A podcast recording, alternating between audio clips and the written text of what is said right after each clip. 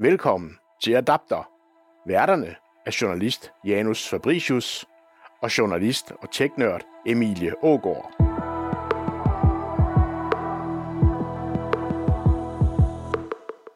Hej Emilie. Hej Janus. Kan du egentlig bedst lide at være i den her verden, vi er i lige nu, eller i den virtuelle verden? Uh, det var svært. Øhm, ah, jamen, altså, den virtuelle verden har jo nærmest ingen grænser. Det er jeg ret vild med. Men jeg elsker altså også at få øh, sol i ansigtet, og ja, jeg tror alligevel, det bliver den virkelige verden endnu. Men efterhånden, som de forbedrer den, så kan det godt være, at den virtuelle vinder ind over. Grunden til, at jeg spørger dig om det her, det er jo fordi, vi øh, har været ude at prøve virtuelle reality-briller. VR, som det også øh, kaldes sådan i daglig tale. Det synes jeg var virkelig sjovt. Jeg ved ikke med dig. Ja, jo, det er fantastisk. Og til jer, der lytter med, så er det altså det, vi skal tale om i dag. Det er VR. Det er ugens emne. Og vi har jo hvert uge øh, her i Adapter et nyt teknologisk emne, vi tager op. Og du kan faktisk være med til at bestemme, hvad det skal handle om. Og det kan du gøre ved at skrive i gruppen Adapter podcast på Facebook. Du kan også få lov til at komme med forslag ved at skrive til adapter jfmedier.dk. Og det har Søren blandt andet gjort, og jeg synes øh, virkelig, det var en dejlig, dejlig mail at, at læse. Emilie, det var dig, der fandt den i postkassen, øh, og du har taget den med. Hvad er det, Søren han skriver? Ja, Søren han øh, skriver, at han har noteret, at vi øh, søger emner, øh, som vi skal behandle. Og han skriver så videre, jeg er, meget, øh, jeg er meget interesseret i teknologier, som kan hjælpe i hverdagen. Det må man sige, det står jo inden for vores, øh, vores øh, skive. Det rammer lige ned i det, vi gerne vil, ja, ikke? Og så kommer det så øh, helt specifikke her. Han har nedsat syn, og dermed så er han meget afhængig af lyd og forstørrelse. Og de seneste år skriver han, der er kommet rigtig mange devices, som kan være stort hjælp til ham. Hmm. Øh, han giver en masse eksempler, og det synes jeg bare er skidespændende, mm. og mhm. en rigtig god idé at kigge på de her øh, teknologier, som kan hjælpe folk øh, med nedsat syn. Det er der jo faktisk også rigtig mange ældre, der har. Mm. Det er jo ikke øh, kun øh, folk, der er født med det. Øh, så tusind tak, Søren, fordi du skrev til adapter jfmedia.dk. Vi samler selvfølgelig, øh, samler selvfølgelig til det her emne, mm. og mhm. håber, at det er et emne, vi kan behandle på et tidspunkt. Men vi håber også, at øh, Søren kan inspirere jer andre, så øh, det vil være en kæmpe hjælp at høre fra jer derude. Mm. Emilie, du er jo det her øh, programs øh, tech-nørd. Hvorfor er det vigtigt at formidle teknologi til folk øh, derude, synes du? Det er for at få dig til at snakke om, hvorfor vores program i det hele taget er vigtigt, og hvorfor vi har vores berettigelse derude. Jamen altså, grunden til, at, at, at jeg står her, det er fordi, at der er så mange muligheder i teknologi. Og der er i øvrigt egentlig også rigtig mange podcast og, og, og radioprogrammer osv., som handler om teknologi. Men mange af dem bliver altså lidt for de indvidede. Og nu skal vi jo ikke uh, tale negativt af andre, men det bliver lidt fra nørder til nørder. Og vi elsker nørder her i programmet, men vi vil gerne her tage teknologi et sted hen, hvor at det også er relevant for folk, der ikke lige præcis ved en helvedes masse om teknologi. Så er det vist også på tide, at vi kommer i gang med det, som programmet faktisk skal handle om i øh, den her uge. Det er som sagt øh, virtual reality, og vi har selvfølgelig været ude og afprøve det. De her teknologier, eller den her teknologi, VR, jeg troede faktisk, at øh, det ikke rigtig var andet end øh, underholdning, da jeg startede med at kigge ind i det her. Det var sådan noget, man kunne have det sjovt med, man kunne spille et spil, der var sådan lidt... Øh, ja, det var udelukkende for underholdningsværdi. Men jeg fandt jo hurtigt ud af, at det er meget mere end det. Øh, end det. VR, det bliver brugt til at pleje angst, og til at pleje demens, og endda til at træne mekanikere på skibsbroer, og til at opsætte dyrt telekommunikation. Og det siger jeg jo, fordi det var jo præcis det, vi prøvede.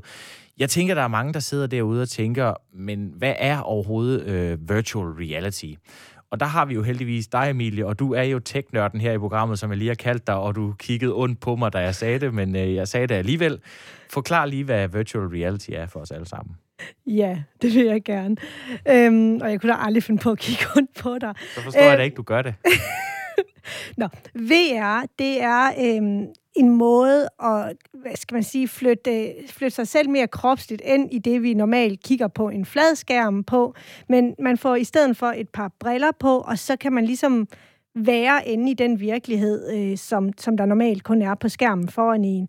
Øh, de her briller, der, inde i dem kan man så bygge en eller anden form for virtuel virkelighed, som man kan øh, Øh, sådan set bevæge sig rundt i, man kan kigge rundt, og øh, brillerne er i stand til at registrere, hvordan man kigger rundt, så man virkelig føler, at man kommer ind i en, i en virtuel 3D-verden. Øh, oven i købet, så har man øh, typisk øh, to joysticks, man har i hænderne, så den kan registrere de bevægelser, du gør med hænderne, og du kan styre, hvor du vil henad i den her 3D-verden. Der er som regel også øh, lyd, og der kan endda også være forskellige øh, vibrationer og sanseindtryk, der gør det endnu mere virkeligt. Ja, der er næsten ikke nogen grænser for, hvor langt man kan tage den her teknologi, hvor virkelig det kan føles. Og øh, for ligesom at få en idé om, hvor langt det er, så øh, har vi besøgt øh, et, en virksomhed, der hedder Kanda i Aarhus, og de specialiserer sig i at lave de her øh, simulationer for øh, folk, øh, industriarbejdere og øh, øh arbejder i forskellige brancher. Ja, og vi var jo selv testkaniner øh, for Christian Andreasen, der var øh, CEO ude, der er CEO ude på Kanda ude på Aarhus Ø, og skal vi ikke bare lige stille om til Aarhus Ø og høre, hvordan det gik, da vi var derude i går? Vi havde jo selvfølgelig mikrofonen med. Hvis du vil læse mere om dagens emne i Adapter, så gå ind på avisendanmark.dk. Her kan du kaste dig over en dybdegående artikel og en kronik om det, du lyttede til lige nu. Du kan også abonnere på nyhedsbrevet Dagens Danmark. Her skærer vi igennem nyhedsstøjen og serverer hver dag de fire vigtigste historier. Hvis du køber et abonnement på Dagens Danmark, støtter du Adapter og den gode, grundige journalistik og nu tilbage til dagens program. Vi er nu landet på Kanda ude på Aarhus Ø. Og vi har CEO Christian Andreasen med. Tak fordi vi måtte komme. Jamen, det er en fornøjelse. Hvad er det, I laver her på Kanda? Så vi bruger typisk elementer fra computerspil til at forbedre træning af det, vi kalder komplekse procedurer. Så det er rigtig meget ude offshore og energi. Det er pharmaceutical og, og den maritime branche, som vi arbejder rigtig meget indenfor. Og hvordan går det? Det går rigtig, rigtig godt. Det er, corona er selvfølgelig en, en kæmpe omvæltning for, for rigtig mange virksomheder. Uh, primært i, at man nu arbejder meget med hjemmefra. Mm. Så det har været en fordel for os. Der er en kæmpe interesse for at finde ud af, hvordan kan vi lave ting, der før var face-to-face. Hvordan kan vi nu gøre det digitalt? Og det er lige præcis det, vi arbejder med. Hvornår startede du Kanda? Det var, det var faktisk, mens jeg studerede. Uh, så ja, vi har lige haft 10 års fødselsdag. Um, jeg startede, mens jeg studerede på min bachelor. Jeg var ved at blive lidt træt af, af studiet, og, og, og det lave lidt stu, uh, skoletræt. Ja. Og tænkte, vi, vi skal ud og lave et eller andet. Uh, det startede faktisk, fordi jeg, jeg fik en kæreste på daværende tidspunkt. Jeg, jeg er en nørd. Jeg spillede meget World of Warcraft på daværende tidspunkt. Og så sidder man... Der stopper jeg allerede ja. lige. Her i Adapter, der har vi intet problem med nørder. Nej. Og vi har allerede haft en del af dem med. Så det er bare et øh, hedersmærke, tror jeg, at Anders Høgh næsten i sidste afsnit kaldte det, øh, at du er en nørd. Og så må du godt fortsætte. Jamen, jeg er helt enig. Det er, det er også blevet lettere at leve med, ja. øh, som, som årene er gået. Men så sidder man jo der som nørd og, og er til familiefrokost med, med sin nye kæreste, og så kigger far jo øh, bestemt på en og spørger, Åh, hvad laver du så? Og jeg er jo lige blevet øh, level 60 i, i World of Warcraft, men, men jeg, jeg kunne godt mærke, at det ikke var her, jeg skulle øh, fokusere på det. Og så er gode råd jo dyre. Så øh, vi, vi havde lavet noget med, med noget, der var ret nyt på daværende tidspunkt, Unity, og snakkede lidt omkring det her, øh, prøve at forklare mig ud af det, og, og det gik hverken værre eller bedre, end at øh, han egentlig sagde, at det var, det var sgu ret interessant. Uh, kunne, kunne vi ikke komme forbi og præsentere noget af det, vi lavede? Han arbejdede ude ved Vestas, og det var egentlig første gang, det gik op for mig, at det, man lærer i skolen, faktisk skal bruges til noget ude i den virkelige verden. Så det var sådan, det startede. Mm. Ja, og første gang, jeg prøvede VR, det er, det er en fem år siden faktisk. Og der var jo de her to kæmpe store øhm, søjler, der skulle stilles op. Så var der et område i midten, de kunne måle efter, hvor man var henne. Og, øh, og, så, og så fik jeg en masse udstyr på, og så blev jeg søsyg. Og så var jeg inde i noget, der overhovedet ikke lignede virkeligheden. Men øh, der er jo sket lidt siden. Det er der i hvert fald. Det her, det ser i hvert fald lidt mere handy ud. Præcis. Så der, der er kommet det, der hedder Inside-Out Tracking. Og det er dybest set, at de her søjler øh, med sensorer på, det er blevet placeret ind i selve headsettet. Så vi er gået fra, at det tog 20 minutter at stille op, til ned at være cirka et minut. Og prisen er også blevet en noget anden. Uh, Oculus 2 koster kun de her 200 dollars, Så det er også begyndt at, at være et prisleje, hvor de fleste kan være med. Vi kan jo også godt lide ting, hvor at, øh, det ligesom allerede er her. Hvor det ikke er for langt ude i fremtiden. Ikke? Altså hvor vi har teknologien ved hånden, og vi kan prøve dem af. Øh, hvad bruger I VR-teknologien til? Vi bruger den til at erstatte den fysiske verden. Så det, der er fordelen ved VR, det er, at du kan placere folk i, dække hele deres synsfelt, og placere dem i den her realistiske simulation af noget andet. Når du arbejder offshore eller i industri ude på øh, skibe eller lignende, så alt det udstyr, du arbejder med, er typisk meget dyrt. Derfor er det også svært at få adgang til, og træning typisk har foregået i centre, hvor man har bygget en replika af det her, og så flyver folk til. Altså både eller færger eller... Øh, skibsbroer, så, så for eksempel når man gerne vil øve sig i, øh, for eksempel at komme igennem Suezkanalen, jamen så... ja. Evigt aktuelt. Det er blevet meget aktuelt lige nu her. ja. Jamen så, så kunne man flyve folk hen til nogle af de her lokationer, der er masser rundt i verden, og så kunne de prøve det i en simulation, mm. sådan at de er forberedt på, på de ting, der kan ske. Uh. Så jeres kunder, det er, er firmaer, der gerne vil have optrænet noget, noget mandskab af en eller anden art. For eksempel til at bygge et eller andet på et skib. Præcis. Så det er installationsprocedurer, hvor man arbejder i noget, der enten er dyrt, farligt eller svært at komme til. Mm. Og så er det jo langt billigere at have et par VR-briller på til 200 dollars, end det er at bygge en replika af Suezkanalen. Ja, og dernæst flyve folk derhen, ikke? Flyve så, øh, derhen, så klimamæssigt lyder det jo egentlig også meget godt, men hvis vi lige går tilbage sådan til teknologien her. Hvis jeg tager sådan en på, og jeg øh, er herinde i øh, mødelokalet. Hvor lang tid går der så, inden jeg går ind i glasset? Der er en god guide til, øh, hvor du skal være opmærksom og lignende. Så det er, det er lige at sætte det her Guardian-system op, så altså, sker det ikke så tit. Det, øh, man skal lige være opmærksom, når folk prøver det første gang, men øh, man, man lærer det øh, efter en 10-15 minutter, så, så er der ikke noget problem. Og du er slet ikke bange for, at vi alle sammen bare bliver sådan nogen, øh, der sidder hjemme i vores egen øh, boble derhjemme og handler, handler på nemlig.com og handler tøj på, på ASOS og får det bestilt hjem, og så sidder vi endda, når vi skal lære at, at reparere et, et, en fave eller et eller andet, så sidder vi kunne hjælpe med os derhjemme i stuen. Altså. Ja, der synes jeg jo faktisk, at vi har fået noget rigtig godt ud af, af covid. Vi har nemlig fundet ud af, at øh, for meget af det gode øh, virker heller ikke. Altså folk, mere eller mindre uanset hvem man er, kunne godt tænke sig at komme tilbage og mødes med folk. Så vi har jo nok fundet ud af, at den gør det ikke rigtigt, at uh, der vil være et naturligt push psykologisk, for at det ikke er der, vi ender. Mm. Jeg ved godt, at uh, det her, det I, I uh, primært arbejder med firmaer og så videre, men uh, vi har jo uh, primært lyttere her, som uh, er almindelige mennesker derhjemme, uh, og jeg håber også, du kan, du kan tale på deres vegne, du er selv et almindeligt menneske inden under alt uh, det der CEO og så videre. Hvad kan, hvad kan jeg bruge den til?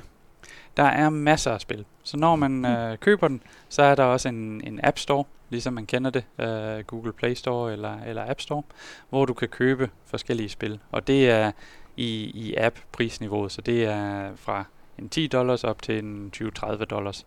Der kan jeg selv foreslå Beat Saber eller et øh, sådan mere puzzle halv-horror-spil, der hedder Red Matter, som jeg selv synes er rigtig god. Der et horrorspil inde i, øh, det bliver for virkeligt. Gør ja. det ikke det? Det er... Jeg er ikke stor fan af gyser. Uh, du har en helt anden fornemmelse det der, når du faktisk skal kigge bag dig uh, for, for zombierne, der er efter dig. Altså, jeg har også hørt, at det er ved at blive stort inden for voksenfilm, Janus. Ja, nå ja. Nå, ja, det, ja, det er rigtigt, ja. Som de fleste nye teknologier, så, så er de brancher ret hurtige til at, mm. at hoppe på. ja. Jamen, øh, det, det, er jo noget, det er jo en helt anden kategori end horror, kan Og så fik Janus røde kender. Ja, eller jeg så et, det, det, det, så er det jo lige pludselig 200 dollars, det ser jo ikke, ser jo ikke så dyrt ud lige pludselig. Vel? ja. øhm, kan vi godt bare prøve at få dem på?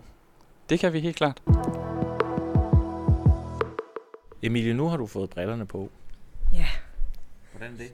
Jeg står ved siden af et øh, militærfly, der står en øh, suspekt person lidt væk fra mig og kigger på mig. Øh, han har en lidt for stor ansigtsmaske på, vil jeg våge påstå.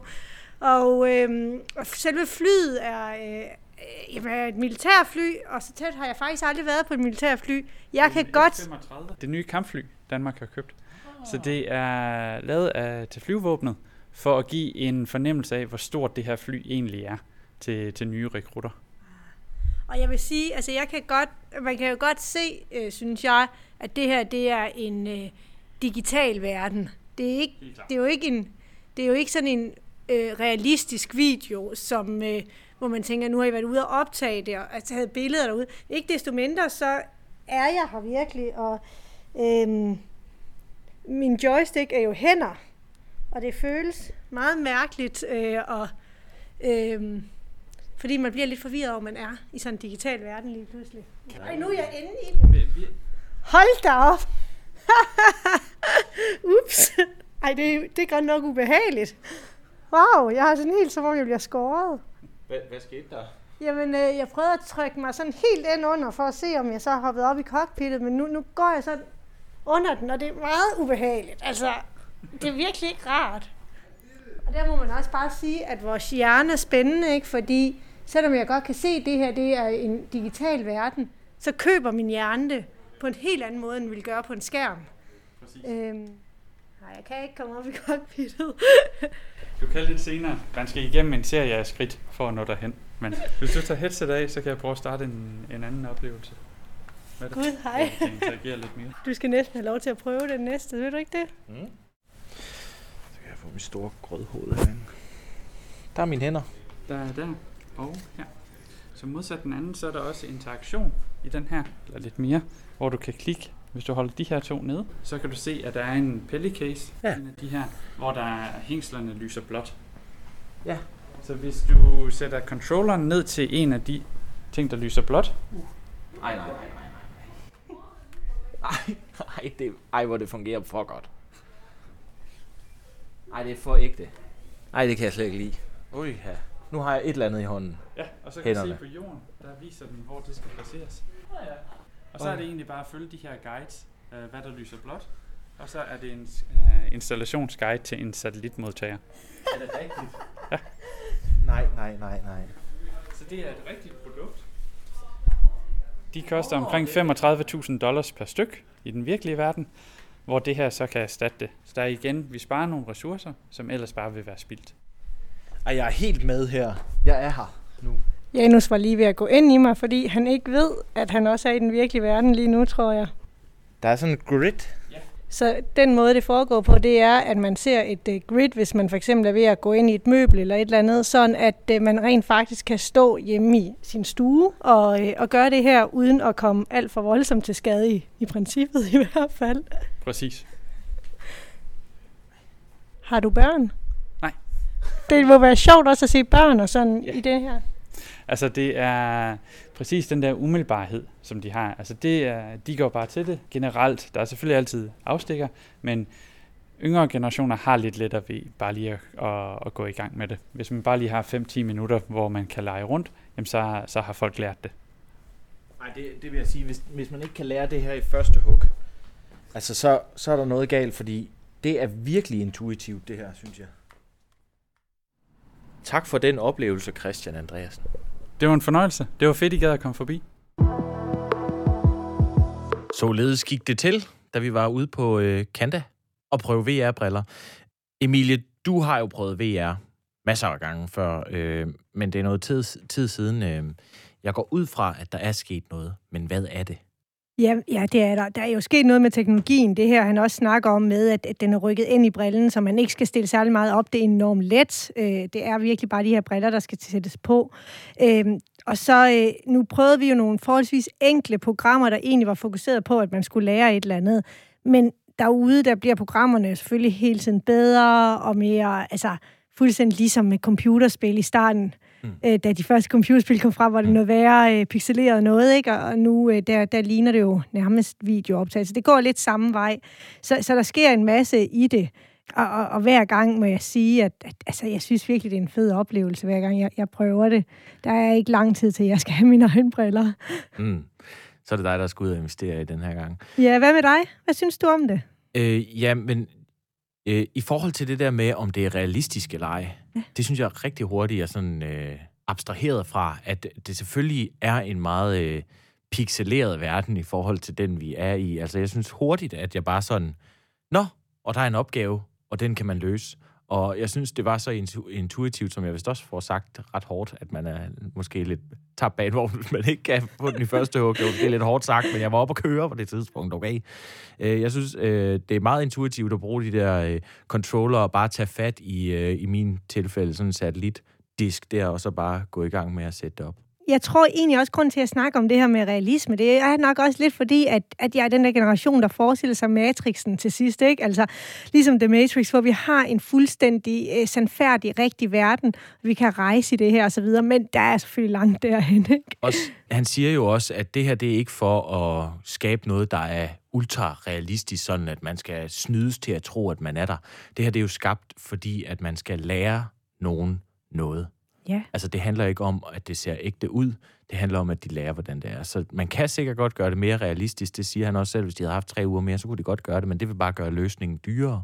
Ja, og forvirre folk. Det var faktisk lidt spændende, at hvis man står og skal øve en meget, meget kompliceret ting, jamen så kan det faktisk være dejligt, at der ikke er forstyrrende elementer som øh, havmåger øh, og hvad ved jeg omkring Jeg tror, du brokkede dig over havudsigten på et tidspunkt. Yeah. Den kunne de godt have gjort lidt mere ud af, men øh, det ville ikke have gavnet noget i forhold til øh, folk, der skulle lære noget på det, det, det skib der. Men øh, det her med at lære, hvordan man øh, skruer noget og sætter ting op og kigger på F-35-fly, øh, det er jo ikke den eneste mulighed, som øh, man, man har med virtual reality. Der er også noget mere nært, som man kan bruge det til, og øh, for eksempel terapi for folk med mentale problemer. Mm. Øh, det talte jeg med Anne Schwarzbach om. Hun har et firma, der hedder Confront, som ligger i København, og de laver virtual reality-videoer, som øh, hjælper folk med angst med at prøve de ting af, som de er bange for. Og der er jo den her klassiske angst terapi, hvor man øh, langsomt udsætter folk for det, de er bange for. Så hvis de er bange for at gå ud og handle, så sender man dem først hen for en indgang til supermarkedet, og langsomt længere og længere ind i butikken, for at man til sidst kan komme ud med varer i kurven. Øh, og det kan man nu gøre med VR. Øh, så det tog jeg en øh, snak med Anne Schwarzbach om. Har du lyst til at høre det? Det kan du tro, Janus. Anne Schwarzbach, hvad er din baggrund for øh, at kunne gøre det her, som du gør? Jeg er uddannet øh, lærer og har arbejdet inden for det specialpædagogiske felt i rigtig mange år. Mm. Og øh, tilbage i 2016, der stiftede jeg så bekendtskab med virtual reality og kunne se, at øh, at det her medie og den her teknologi, det kunne noget i forhold til, til børn og unge med mentale udfordringer. Helt specifikt øh, arbejdede jeg på et daværende tidspunkt med børn og unge, som havde en autismespektrumsforstyrrelse øh, og også en del angst. Og der begyndte jeg at, at kunne se, at, at det kunne noget i forhold til at kunne hjælpe dem med nogle af de udfordringer, de havde der. De her børn og unge, kan du ikke sætte et par ord? Nu har du sagt, øh, at det er på autismespektret. Hvem er det helt præcist, og hvad får de ud af at, at bruge det her VR? Den måde, som, som virtual reality hjælper med i forhold til mennesker med mentale udfordringer, er, at vi kan udsætte de her personer for nogle virkelighedstro situationer, som, som de skal øve sig på at være i, og som måske kan være enormt angstfyldte over for dem. Øhm, og i og med, at vi kan ligesom hive virkeligheden ind i et trygt rum, hvor der sidder en fagperson ved siden af, så kan vi på den måde også guide dem til at komme igennem de her forskellige oplevelser. Så på den måde så skaber vi ligesom en bro fra de her angstfyldte situationer i virkeligheden ind til et rum, hvor, hvor de kan lære at, at takle de her situationer. Kan du prøve at give et eksempel på det? Jamen, øh, et helt klassisk eksempel, som, øh, som der er rigtig mange, der har problemer med, det er for eksempel offentlig transport. Øh, og der øh, har vi nogle forskellige film, som viser eller som øh, hjælper til, at man kan opleve at være i en bus. For os, der normalt kører i bus, er det ikke noget problem, men det faktisk at være i en, en virtuel film, hvor man sidder i en bus, det kan være enormt angstfyldt. Så, så det med at ligesom få syn for sagen gennem de her virtual reality briller gør, at det, det trigger nogle forskellige symptomer, både i, dit, øh, i dine tanker, men også helt kropsligt, at du kan få svedige håndflader og hjertebanken, fordi at du bliver nervøs for den situation, du er i. Og ved så at sidde ved siden af en fagperson, mens man ser denne her øh, film omkring det at køre i bus, så kan man langsomt begynde at omstrukturere de her forskellige øh, trigger, som, som er frem, når man sidder i situationen. Altså, så har I en specialindrettet film til nærmest, øh, altså til en del angstsituationer. Ja, det kan for eksempel være at handle eller holde et oplæg, øh, være i en klasse, gå til lægen og få taget en blodprøve. Alle de her klassiske øh, situationer har vi lavet nogle, nogle film omkring og specialudviklet med, med skuespillere, øh, og så ligger de så tilgængeligt på platformen. Det er virkelig interessant, synes jeg, men det bliver jo først rigtig interessant, hvis det faktisk dur. Altså, øh, gør, gør det det? Det gør det heldigvis, og jeg er enig med dig, det bliver jo først interessant, hvis det gør en forskel for nogen. Uh, virtual reality ser jeg som et rigtig godt supplement til den klassiske angstterapi. Øh, teknologien er ikke et vidundermiddel og et quick fix i sig selv, men når det bliver sat i den rigtige ramme, kan det virkelig understøtte nogle af de her øh, processer i forhold til, at mennesker med mentale udfordringer lærer at håndtere øh, de her angstfyldte situationer på en ny måde. Mm. Hvad er det mest sådan i øjenfaldende, du har oplevet, når du har brugt virtual reality i, i dit arbejde? Jamen, nu har jeg været meget inde på det her med, hvordan vi har arbejdet med virtual reality i forhold til angst, men øh, vi arbejder for eksempel også med det i forhold til vredeshåndtering. Og der har vi lavet et samarbejde med en halvsikret døgninstitution for, for nogle af de, øh, eller ikke nogen af dem, men det er de mest hardcore unge mennesker i, i Danmark. Og der sad der to, øh, to ved siden af hinanden, øh, to gutter, og øh, de fik så de her virtual reality briller på, og blev sat jo i en anden kontekst øh, gennem de her briller, hvor øh, den ene så lige pludselig siger til den anden, skulle vi ikke holde hinanden i hånden? Og der synes jeg bare, at mediet kommer så meget til sin ret i forhold til, at det kan, det kan rive en ud af denne her øh, virkelighed og kontekst, som vi normalt er i, og helt ud i en anden kontekst, hvor, vi, hvor der kommer nogle andre følelser i spil. Øh, og det synes jeg bare var, det var meget interessant at se. Mm, helt klart. Men er det så sådan, at når man er inde i den her virtuelle virkelighed, som jo er den direkte oversættelse, ikke? er det så sådan, at når man har oplevet noget derinde, så tager man det med ud i den virkelige, virkelige verden? Kan man godt på den måde sådan bare overføre fra det ene til det andet? Man kan se det lidt som sådan en slags uh, træningsbane. Altså ligesom uh, når vi går til træning og spiller fodbold, hvor vi uh, skal lære at lave nogle indersideafleveringer. Når vi så kommer i kamp, så sidder det lidt mere på ryggraden, når det virkelig gælder. Og det samme er egentlig uh, uh, tilfældet her i Virtual Reality, at, at Virtual Reality er en træningsbane for at komme tættere på de virkelige situationer, som vi står i. Så når du spørger, om vi kan øh, ligesom drage paralleller til den virkelige verden, så er mit svar helt klart ja. Således Anne Schwarzbach fra øh, Konfront. Hvad tænkte du om øh, det her, Emilie? Mm, jeg synes, det var super spændende at høre, øh, og så blev jeg kritisk. Og derfor så tænkte jeg, hun er jo sælger, så jeg vil lige høre, øh, hvad, hvad forskerne siger. Jeg ringede til øh, en øh, forsker fra Syddansk Universitet, der hedder Per Karlbring, og spurgte ham, og spurgte ham om, om VR virkelig kan gøre en forskel for psykisk sygdom, og hans vurdering var, at der er et stort potentiale. Alt fra PTSD til angst over fobier. Han forsker selv i, hvad VR kan gøre for fobier. Det han så pegede på, det var, at øh, det bliver mere bedre og bedre hele tiden. Øh, lige nu der har de øh, udviklet nogle handsker, som man kan tage på, så man ikke har de her joystick i hænderne, men derimod har nogle handsker, der, der simpelthen øh, kan sendes dine bevægelser. Så skal du ikke længere tænke joystick og bevægelse i joystick ind i det, men, men kan faktisk bruge dine rigtige bevægelser. Øh, derudover så pegede han på, at øh, de, øh, de måler hjerteslag, øh, øh, puls, og de måler, hvor meget man sveder og så laver de en kunstig intelligens, der justerer niveauet af det her program. Du skal, hvis du nu er rigtig bange for en æderkop, jamen, øh, så justerer det simpelthen niveauet af, hvor tæt du er på æderkoppen, om den er i bur eller ej, inde i programmet, alt efter, hvor langt du er i din terapi. Det, det lyder jo øh, super fedt, synes jeg. Ja, er det ikke bare fantastisk? Jeg synes, det er helt vildt fantastisk, og jeg er bange for æderkopper. Så, men inden, inden sådan vi lader entusiasmen løb helt fra, så nævnte øh, Per Karlbring altså også, at der manglede øh, større undersøgelser på området. Og der manglede især de her uafhængige undersøgelser, som han sagde. Rigtig mange af dem, der laver undersøgelser, er meget øh, er sponsoreret af branchen og er tit øh, VR-entusiaster. Mm. Og det er selvfølgelig øh, en fejlkilde, så, så derfor så er det godt, at han og nogle andre er, er i gang med at undersøge det på en lidt mere uafhængig måde. Øh, og så tænker jeg jo egentlig, at vi er nødt til at vende tilbage til det om et par år og se, om, om det ikke øh, har udviklet sig. Det tænker jeg helt klart også, at øh, vi skal, og øh, så håber jeg, at vi eksisterer også til den tid. Ja, altså programmet. Vi programmet, to gør ja, det. der, vi, vi eksisterer forhåbentlig, men også at programmet gør, ja.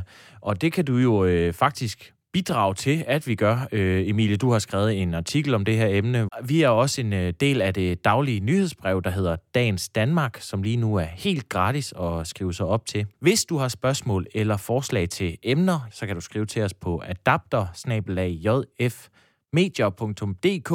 og du kan også blive en del af vores Facebook-gruppe, som hedder Adapter Podcast. Og så skal du lige huske at trække vejret.